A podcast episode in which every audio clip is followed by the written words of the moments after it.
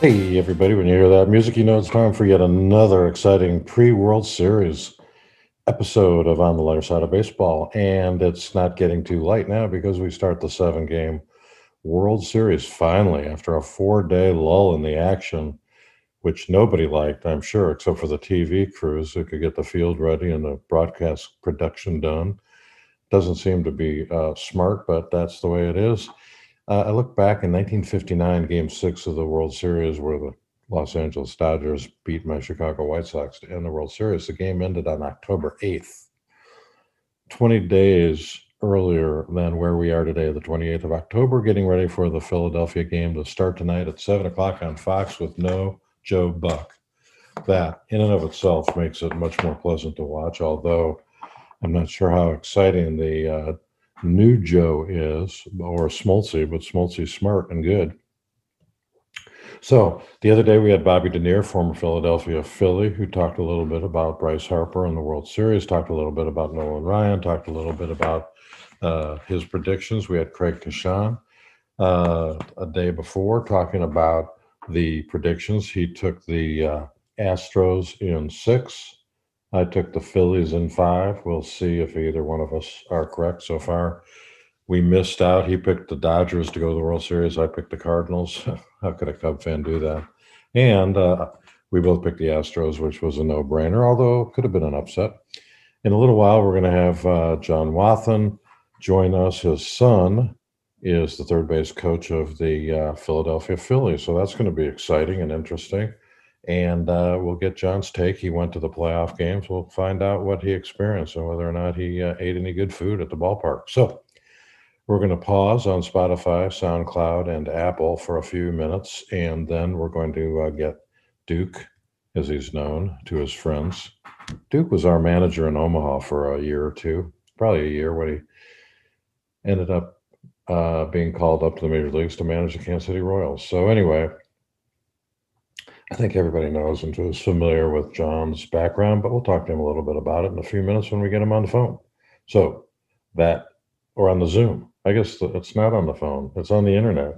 Eh, whatever it is, it is. So hold on. Don't go anywhere. Anyway, we're back on the lighter side of baseball without John Wathan, and uh, we'll have John joining us here soon. Uh, the way this production works is we send our communications team through Honolulu, and then they take it from there and they connect with John, and then John, uh, after he finishes his breakfast or maybe his chipping clinic or whatever he's going to finish, uh, then uh, gets back to us. So anyway, we're going to wait for John, and while we're waiting for John, we're going to uh, talk a little bit about the uh, upcoming game. It's going to be Nola versus Verlander. I think it's obviously the key game. Verlander uh, has been rocked in the playoffs. And I don't see any reason why this lineup, starting with Schwarber and Harper and Realmuto and uh, the other guys that have been really, really good, uh, Nick Castellanos, this is a good hitting team. I think Verlander is going to have a little problem. Of course, you got a couple lefties in there, and um, it's going to be uh, pretty interesting. Anyway, um, we are waiting and we can uh, uh, expect John to be joining us pretty soon. He's coordinating with me. It's kind of an interesting, uh, you know, it's an interesting time because uh, I'm my own producer today. So John is uh, communicating with me on text. He wants to join us early. God bless him. So let me put you on hold so you can hear somebody besides me talk about baseball. Just a second, and I think within a couple minutes we'll have Duke Wathan join us.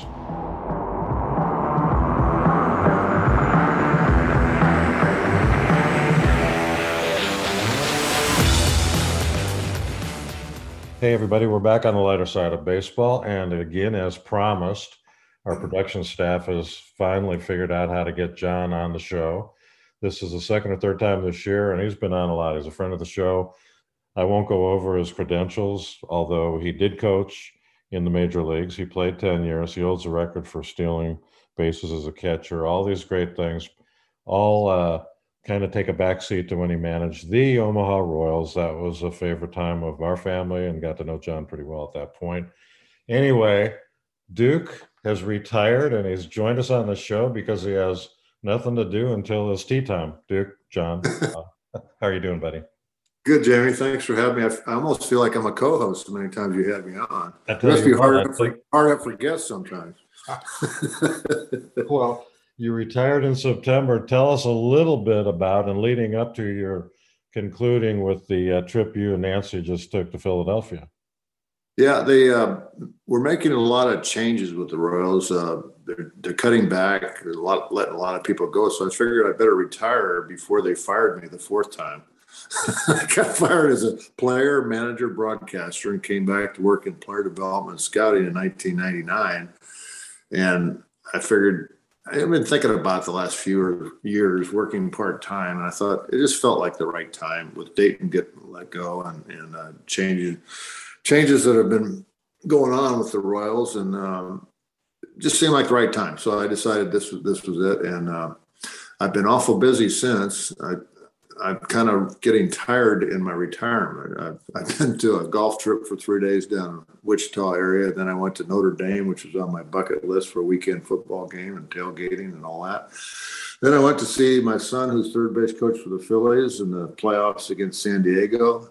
Heading back again with Nancy on Monday for the three games in Philadelphia for the World Series. So, yeah, it's been a, a busy retirement so far. Well, they they I don't think would have ever fired you again. I mean, that would have been a record number of times, although it's a badge of honor. You know, as Billy Martin and every other manager said, you get hired to get fired. And yeah. uh, what a great career uh, you had for the Kansas City Royals organization, which was pretty much in the, uh, I'd have to say, still the uh, early stages of the franchise development, even though the, uh, the, the franchise probably started in the early 70s. You were part of a lot of playoff teams and World Series teams. That's pretty cool. I want to get to the first World Series you were a part of in a few minutes because I think it was against Philadelphia Phillies. Yes, it was. Yeah, it was. It was a great time to be a Royal and to, to play for Kansas City. Um, fortunately, I was able to play ten years there, and seven of the ten years we were in the playoffs. And the people around town thought we were going to do that forever. And then, of course, it didn't happen again to get in the playoffs for 29 years after that 1985 win against the Cardinals. So uh, you, you, can't take anything for granted. It is a tough business and really tough to win every year, and especially in a small market team. So we were very fortunate. You know, the thing about back then in 76 to 85 was we didn't change teams a lot. Free, free agency was just starting, and it really was good for me as a part-time utility guy who played, you know, regularly a few years, part-time a few years. They didn't want to make a lot of changes when you're winning. So it probably helped me to play 10 years by us winning all the time and not want to do a lot of things different. Yeah, you know, that gets that opens up a lot of interesting uh, points. The uh, the small market team versus the big market team. That seems to really be disappearing a little bit due to the TV contracts that everybody's getting and now the gambling potential and all that other stuff. But also the fact that back then, uh, as as really now, chemistry is so important.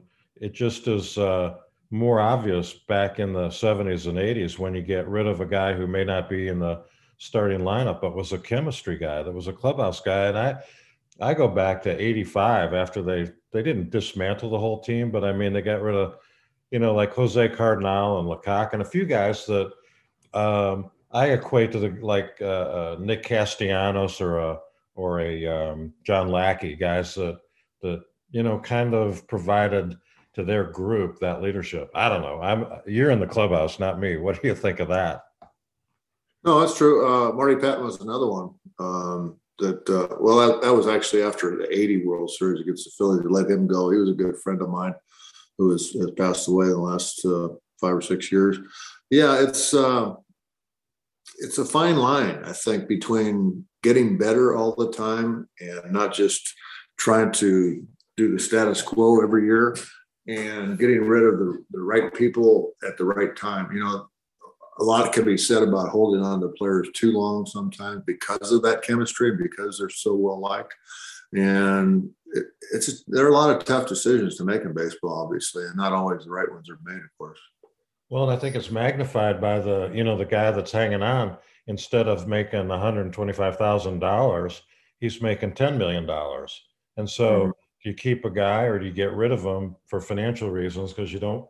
I, I don't know. It's a it's a dilemma, and you know, as a fan, I would say if you don't want to pay two hundred million dollars, then sell it to a group. They'll be. I guarantee somebody would buy the Royals for two hundred million dollars today. Or maybe John Sherman did. I don't know, but I mean, no, he bought it, believe it or not, uh, Dan Glass bought it for a hundred million, and the Sherman Group bought it for one billion. A billion there. I was pretty, off. Pretty good return on your money for the Glass family, and they got out just the right time before the pandemic. And the Sherman Company, his his people who I think there's 22 owners, separate owners and groups. Um, they, they kind of came at the wrong time, right at the pandemic. You know? So um, I'm rooting for him. He's a good guy, and hopefully things will turn around for the Royals, and, and we'll get this thing moving in the right direction.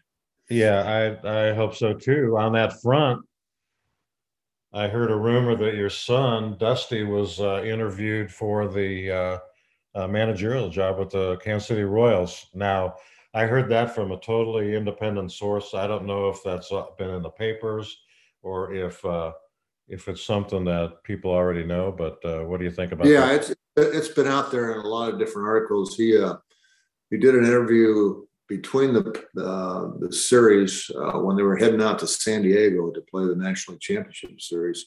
He flew to Miami and interviewed in Miami and didn't get that job.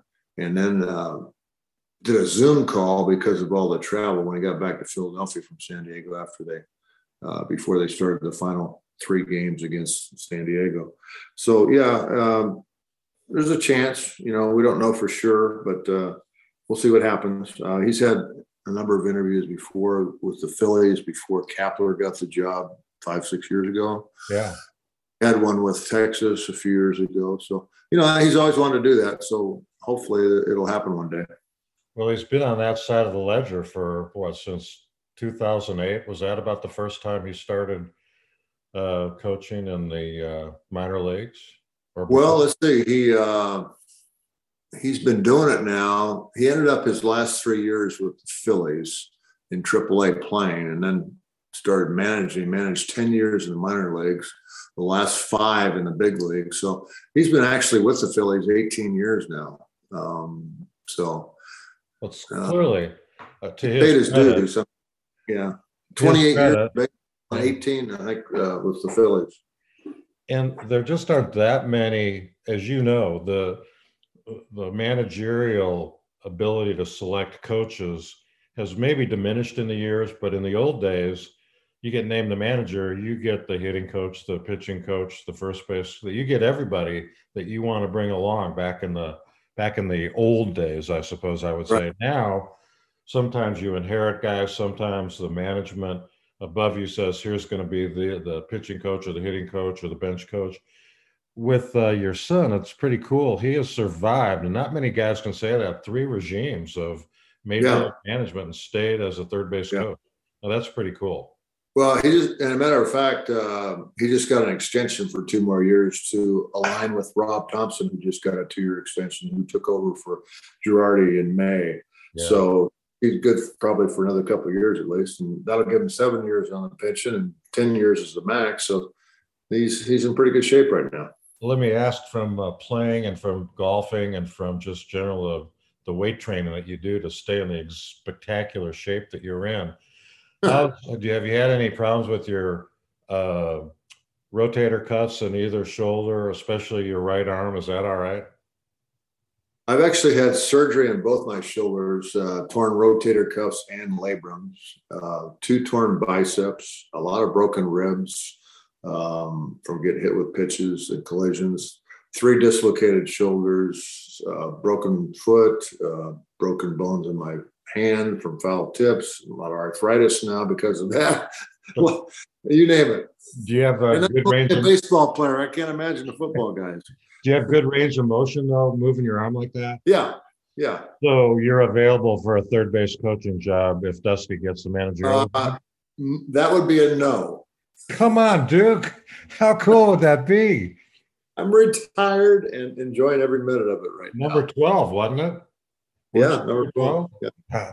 Why I remember numbers, I have no idea. So are you able to count? What's your thought on Girardi going and Thompson coming in as a fan? Well, they started out really poorly. Girardi is a, was a known commodity when he got the job. He had had success with New York, of course, and uh, with Miami. Um, they just weren't playing very well, and that's unfortunately what happens to managers. They're the the finals, the, the guy that gets the blame when they're not starting off well, and they got a big payroll, and they've added some pretty good numbers to their payroll in the off season. So uh, Rob Thompson's done a tremendous job, though. The, the, players love him. He's a he's a lifer, kind of like my son, who's always hasn't really managed much. Uh, I've been a farm coordinator, uh, farm team coordinator for the Yankees. He was uh, third base coach for the Yankees. He was bench coach for the Yankees. I think he's been in baseball thirty some years, and he was the bench coach when Girardi was there, and they go way back. He was his bench coach in New York when Girardi was managing. So it was kind of bittersweet for him to take over for a friend, a guy he worked for for many, many years. But he did, did a tremendous job. It seemed like the whole clubhouse uh, kind of relaxed, I think, and, and when he got the job, and uh, they just started playing up to the capabilities. Who knows the, the whole reason why? And sometimes you'll see a change in, in a manager, and you'll see a, a spurt where the team wins a bunch in 10 or 20 games, but it was prolonged over the whole season and now into the playoffs. So it's been very good. So they just gave him a two year extension, and my son got one as well, which is uh, very nice. What do you, how would you give as a scouting report your son's attributes as a, as a uh, high ranking member of the management staff on field? See a player well, guy, a no discipline guy, a discipline guy? Uh, I don't know. Uh, I think the players love him. There's a lot of players on the Phillies now who he had in those 10 years that he was in the minor leagues managing. Really think highly of him. And I think for few were probably disappointed we didn't get the job originally Kapler got it. Uh, he's a really good third base coach. They have analytics for everything, as you know today, and they they can look at the percentage of players that he should have sent, shouldn't have sent. Um, it's funny. Before every game, he gets a readout on all of outfield arms and what they are going five steps to their right, their left, you know, percentage of throwing guys out at second, third, and home. So he's got all that that he's got to remember when he's in the midst of sending somebody from third base or holding them at third base. No, he's got to know their arms and their strengths and their accuracy as well as the, the runner coming into third, his speed and all that, how fast he's coming into third, and not checking into third. Uh, so he's really good at what he does. I mean, he's very knowledgeable in analytics, and he's ready to manage in the big leagues, no doubt about it. It's just about getting a, getting a shot. You have to have a, a sponsor who believes in you, and uh, hopefully it'll happen. Yeah, well, hopefully it will too. That'd be that would be pretty cool. There aren't that many father son combos that have managed in Major League Baseball, so that would be cool. Be fun for you and Nancy. It'd be fun for you know Dusty's family and your whole family. That'd be and if it were the Royals, that that would be a pretty cool deal for um, yeah for the absolutely. Family. The um, the observation I have again as a fan is if now maybe some guys like Schwarber aren't the fastest guys in the world, but if I were a third base coach, and of course I wouldn't last very long because my philosophy would be don't if the if the outfielder's holding the ball when the guy's 10 feet from third base, running from second to third, wave everybody in. Because the throws that I witness over my my life of seeing a whole lot of baseball is they ain't very accurate. I mean, now there are a few guys that have a gun, and there are a few guys that are accurate, and there are a few guys that are both accurate and have a gun. But man, oh man, the throwing is a that's hard to do. It's atrocious. And you as a catcher know you know, what's a good catcher throw out 20% of the guys, 25% if you Yeah, 30 30 is good, really good for a catcher anymore. Um, yeah. although nobody steals anymore, so it's hard to hard to have much data. uh, I think you hit the nail on the head, Jamie. There are a lot of guys that don't throw all that well now. My th- compared to back in the day, my theory is they don't do it enough. those teams hardly ever take infield and outfield practice like we used to do it five times a week at least. Uh, they just don't, unless they do it early. Uh, nobody sees it. I'm sure there's some teams that go out there early and have their outfielders throw and they take an infield. We do in the minor leagues that way as well. It used to be always after batting practice. You'd have it, the fans right. could watch. It. Kind of fun, but you don't see it much anymore. So I, I kind of wonder if they, a lot of teams don't do it as much as they used to. So that's maybe part of it. Uh, I think the more you throw, the stronger your arm gets, the more accurate it gets, and so that's a possibility as far as the outfielders go today. Well, and the fact that analytics holds baseball hostage right now, managers are afraid their philosophies, I think, seem to be uh, uh, articulated that they don't want to give up an out. They don't want to sacrifice a bunt. They don't want to have a guy get caught stealing. They don't want to have a guy that could could uh, score from third gets thrown out at home. So it's kind of a, um, I don't know, a pansy. That's the nicest word. A pansy approach to baseball. It's probably prudent but as we were talking before we got on the air, uh, baseball's changed, and you would know better than anybody. But from my standpoint, the last thing I want to hear from the Chicago broadcaster is the every, everything is a percentage of this and that. I don't give a crap. Just color me the game. Um, well, you know, one thing that uh, the analytical people don't have, Jamie, is the ability to to know the player. They're looking just at numbers. Yeah. And they don't know how players respond in certain situations, what's in their heart, what's in their passion for the game. And that's not on paper. So to be a manager, yeah, you can use the analytical stuff, but you also have to use your gut because you know the player and how he can handle a certain situation. Well, you know, I had an analytical guy tell me, he said, with all the strikeouts today, you know, it used to be a badge of honor if you didn't strike out. With all the strikeouts today, he said, well, it's just like another out, pop up, ground ball short. I said, that's BS. I got a lot of broken bat hits over second base where either got on base and scored a run or drove in a run because I put the ball in play. I had several years where I, I walked more than I struck out. So my on base percentage was pretty good. You cannot tell me that it's just the same as, as a pop up or a, a uh, ground ball. First of all, that they have to handle the ball a couple of times sometimes. They have to throw the ball a couple of times, get you out. So, you know, I, I'd like to see baseball get back to more hitting and running, stealing bases, put the ball in play. And I'm, I'm, sure the fans would like it better too. The one good thing they're doing next year, as you know, probably they're they're taking away the shifts, and the infielders will have to stay on the dirt, from what I understand. Two on the left side of second base, and conventionally two on the right. So that'll help a little bit from hitting a ground ball at a second baseman in short right field and having them throw you out, and create more offense. I think so. Uh, I think they're realizing it maybe a little bit too late. Uh, it's been kind of a boring game the last few years. A lot of strikeouts and a lot of three-run homers and not much offense. So we'll I mean, I didn't watch the World Series last year. I just got up at two in the morning and watched sports or uh, MLB Network go through the highlights because the games took four and a half hours. Next yeah. year, in addition to the rule you just articulated, um, they're going to have a pitch clock. Now, how it's going to get enforced, I have no idea. But I want. I can tell you. I can tell you about that. Um, you know, it was most things are done experimentally in the minor leagues first, and I saw it firsthand this year going around seeing our minor league clubs.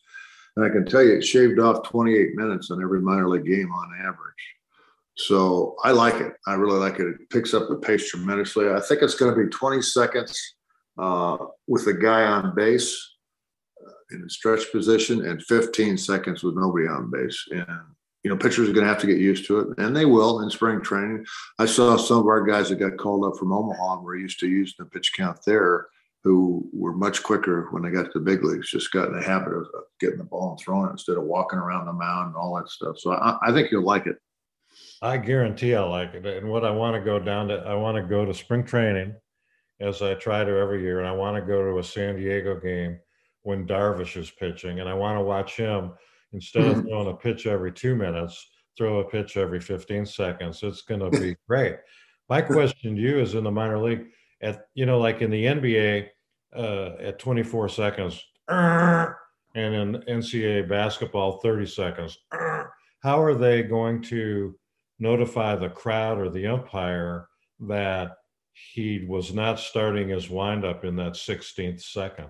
There's there's two things that happen. Uh, one is a ball from the pitcher, and if the hitter steps out during that period, uh, late in that period, he gets a strike call on him. I've seen some guys actually with two strikes get called out for stepping out of the box. So you'll see the umpire; he'll be very animated.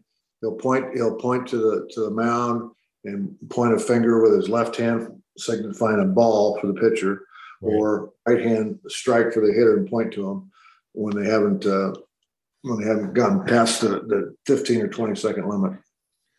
So there are all sorts of good questions. Does the umpire, is the umpire now, instead of focusing on what his strike zone is, is he looking over the pitcher's head at the shot clock to see if it hits 16 seconds? And Yeah, what if, yeah. what if Well, it's 17 Actually, seconds? actually uh, he has to be in his windup or in his delivery before that that time goes to zero. So once the guy starts, he can put his focus back in the strike zone. Do they make a noise when it hits zero? No, no. See that I my my proposal is they have this loud air horn or like a goal in hockey because the major after a while pitcher's not going to want to hear that. But so it hits zero, the ump's getting ready to stop play, but the pitcher gets the pitch off, and John Wathan hits it into the left field bleachers. Is it like delay a game? Sorry, that doesn't count. Uh, good question. Um, I think it probably doesn't count if he, if he says it before the the, the, the pitch is delivered before he starts his windup or his stretch, uh, his delivery from the stretch, um, and he sees that. That's it. It's it, it would it would not count. The hit would not count. I, I remember way back, and I can't remember who the guys were, but a first base umpire called timeout. The home plate umpire didn't realize it. You've probably witnessed this happen a few times. The pitcher throws the ball, a guy hits it out of the park, and it doesn't count because time was out. Um, I think it's going to be interesting to see. The other thing, Well, that's not entirely true, though, Jamie. Uh, we tell all our players in the minor league, especially who What? don't know the rules. are you kidding me? Is- you can you can you can actually uh, like on a balk call a Right. balk call if he Yeah. calls a balk and the pitcher delivers it you have a free swing Right. and if you get a home run it's a home run if if you make an out you come back again and uh, pitcher the players move up and you get another another chance you're That's still right. hitter. But if the second baseman wants a new pair of sunglasses and turns the umpire calls timeout, the umpire waves his hand, but the home plate umpire, the pitcher throws the ball. Then what? That's that's a, that's completely different. You're right. Exactly. In fact, there was a story. Uh, Paul Splittorff, the ex left-hander for the Royals, told me a story before I got the big leagues. One time there was a, a play in, in uh, when the pitchers were still hitting before the DH. Steve Busby was the hitter, Oh, uh, ex-Royals pitcher, and, and that's funny. Splitter, Splittorff had been getting on the umpire the whole game in Anaheim, um, and said something finally as the just before the pitch was made to Steve Busby, and he called timeout. and Busby hit a home run, Oh, and never found out for years that his buddy Paul Splittorff had incited the umpire enough to have him call timeout and run him out of the game. Eventually, I think he ran Splittorff out of the game from the first base, uh, That's, um, now, first base or first I know. base. I know Busby threw a no hitter. Did he ever hit another home run? I don't know that. I would think I would think not because soon after that the DH came in. It's Yeah. 1973, I believe. um, I like the, the pitch clock. I like the two guys on the dirt. And I like the fact that they've articulated so that if they can't have one of those two guys go out in the right field. They've got to be on the dirt or Yeah. portion of an artificial turf that's Yeah, me too. and then I the um only two throws to first. And when I heard that, I started thinking, well, the guy's gonna the runner's gonna go halfway to second, stick, you know, do the na na na na na, and and I later learned that the guy can throw over to first base for the third time, and if he picks the guy, the guy's out. If he doesn't pick him off on his third attempt, the guy gets second base for free. Yeah, right. Yeah, if he's steal if he's stealing, uh, yeah, no problem. You can throw over there a third time. yeah. That's that's cool. And then the bigger bases is stupid, but anyway, it is what it is. That's I agree. with that. I don't I don't understand that at all. Uh, next thing they're going to do is if they want more offense, shorten the bases to 80 feet from 90 feet.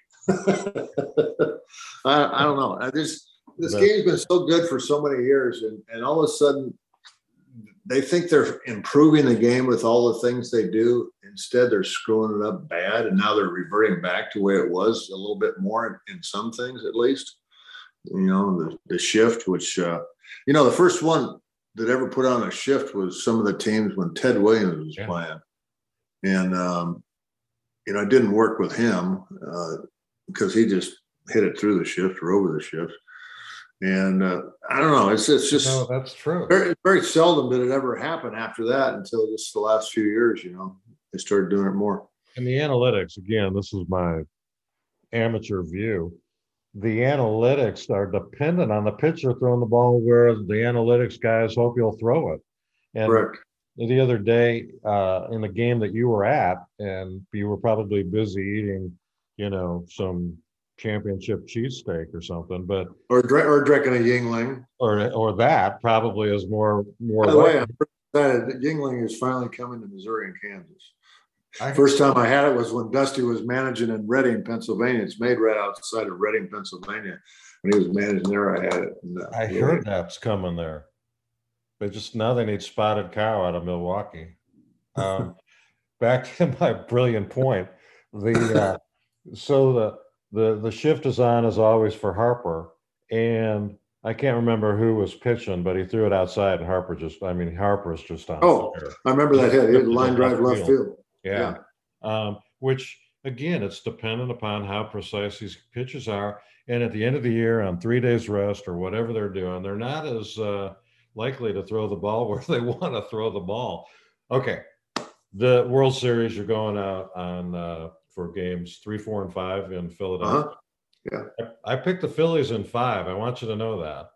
Uh, Ooh, that's very optimistic. Uh, the Houston Astros are dynamite ball club with great pitching and great hitting. I think um, my prediction depends on tonight, and I predict Verlander's been popped pretty good in the playoffs. I think yeah. the Phillies win today and go home and sweep at home. Wow. Well, Nola and Wheeler, their first two guys, Wheeler has been number one. They, they flip flopped him because Wheeler needed an extra day after getting hit with a, ball, a batted ball his last outing. They thought giving him an extra day. Plus, Nola hadn't pitched in a while. Both of them have been dynamite in the playoffs as well. Aaron Nola and, and, and Wheeler, they've been really good. So you're right. If they could win one, maybe two in Houston, was saying a lot. I'd go for one, I think, just like they did in San Diego. They beat San Diego one out of two in San Diego, and then came home and swept, you know, yeah. in Philadelphia. Um, but I, I tell you, it's going to be tough. And you know, just they were such a, a, a team that nobody gave them a chance. Even the last couple of weeks of the season, they kind of dragged into the playoffs, kind of stumbled into the playoffs. You know, having to win the last one of the last three games in Houston to get into the playoffs. They didn't play well at the end. The record was not good the last couple of weeks, so nobody gave them a chance in heck to be able to get into the playoffs. Um, well, they so they did. I always tell people always ask me who's going to win the World Series. I said, tell me who's going to be in the playoffs and tell me which team is going to be hot for two or three weeks, and I'll tell you who's going to win. Yeah. Anybody that gets in playoffs has a chance to win. Well, and the wild cards have done well, and the road teams have done well over the last couple of years. If you look back, one there was one World Series where the road team won every game, and I think Houston was in that. So, you know, I think who knows, but they you're right. They tied, I think, with Milwaukee with the same record, but won the playoff spot because they abandoned the uh, playoff game and went with right. the head-to-head competition. Um, and and both Milwaukee and Philadelphia had similar pitching staffs, and then the Phillies have a much better, much better hitting team than the Brewers, and so did my little league team. But so much for the Brewers. So if I were to ask you who has the bigger payroll, the Astros or the uh, Phillies, and you were just a regular old Joe on the street, uh, I'm pretty sure it's the Phillies. I'm pretty sure it's the Phillies. Yeah. I knew you'd answer it correctly because you, are you're a guy in the know. The broad spectrum of spectating the baseball. Well, it's just such a, a bigger market and uh, than than Houston, I'm sure, and uh, I think it's somewhere around 200 million. I don't know. They're only. I'm not, I'm not sure what Houston's is. I do know, I just saw online this morning though, that the average ticket is going for on the outside markets, not sold by the Phillies or the Houston Astros, whatever they call that, uh, StubHub and all that stuff. Twelve hundred dollars on average in Houston and thirty two hundred in Philadelphia. Man, not surprised. not, don't scalp your ticket. Yeah, pretty hard to do nowadays. It's electronic. Yeah. Not that you could do. Kind of tells you about all the rabid fans in Philadelphia. It's been eleven or twelve years since they've been in the playoffs, so they're. I mean, it was just electric uh, for the playoffs against the Padres when I was there those three days. So it looked like on TV that the upper deck and left field was empty uh, for a big section. Um, and I'm thinking that's where the press tables were, and that's why it looked different. But I don't know. You know? Uh, could have been. I, I, didn't notice that. I'll, I'll, look for that in the World Series. I know everywhere that else won't happen in the World Series. Yeah, we have, they, have, they have standing room only for the World Series at a thousand dollars. Man, a thousand dollars standing room only. So yeah. Are you going to get any souvenirs? I mean, are you a fan, or are you going to? Well, you know what? I've been wearing blue for 47 years out of my 51. And when I, I, had to look for a red jacket to wear, and when I got to Philadelphia, I went across the street from the hotel to a department store and got bought a Phillies hat. I, I didn't want to bother my son. He had a few other things on his mind yeah. to get me a Phillies hat from the clubhouse, so I just went and bought one. So yeah, it's a little different wearing red. That was a good dad. That was a good dad. Well, the Angels, you had little red back in the Angels. A little bit with the Angels, yeah. Had some red there. You're right. The uh, and Boston. I was in Boston one year. You know, but, you uh, can't uh, have yeah. a, you couldn't have a soft spot in your heart for losing to the Phillies in 1980. I mean, does that carry over? Are you secretly rooting for the American League? no, no blood. I told somebody that day, blood's thicker than water. You know, you want your son to make as much money as possible, and obviously, a World Series share as a winner is more than as a loser. So uh, he'll do well either way, though. He'll make he'll make some good good cash this year, which is a good thing. Back in the '90s, they were pretty liberal with letting guys like me and into the locker room to see Nelly uh, under the guise of a family.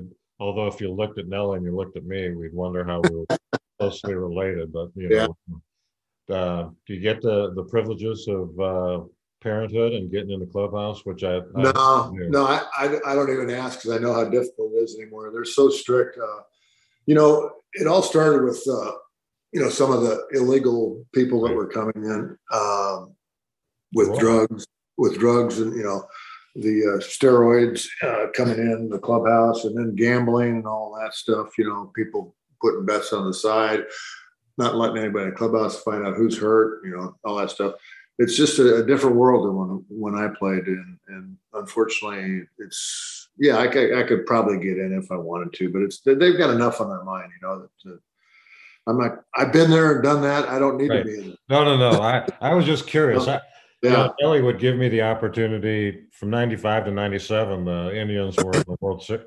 The like they were the Indians, so I can still say the Indians. 95, 97, the old Indians, now the Guardians and he'd say, you know, come out in the clubhouse. The only clubhouse I really ever l- like to go in, eh, you know, I don't get off on going into. Now the coaches, when Dave was a coach with the White Sox in 1983, the coaches' locker room was separate from the players' locker room at Old Comiskey Park. I mean, it was adjacent to it, but they had their own little deal. So La Russa was off in his little office, and then the coaches had their lockers, and the coaches were um, you know, guys like, well, everybody that was, they had Jimmy Leyland, Dave Duncan, Charlie Lau, Bobby Winkles. I mean, so I'd go in there and sit down and shoot the breeze for an hour with these guys like I knew something. It, I, some of the best memories, that old dingy clubhouse at Comiskey, talking to the, you know, Charlie Lau like I was a regular guy. Yeah. It was great. Now that's kind of a regular thing. All the new uh, ballparks now have separate rooms for the coaches, both on the visiting side and the, and the other side, the home side. Um, it's funny because the old county stadium in Milwaukee, the manager didn't even have an office there. He lockered with the players, and there was a, a, rotary phone right next to his locker in case somebody wanted to call a manager, like the general manager, make a trade or send somebody down. And you were sitting there with all the all the other players and the coaches right there with with all the players. No privacy at all.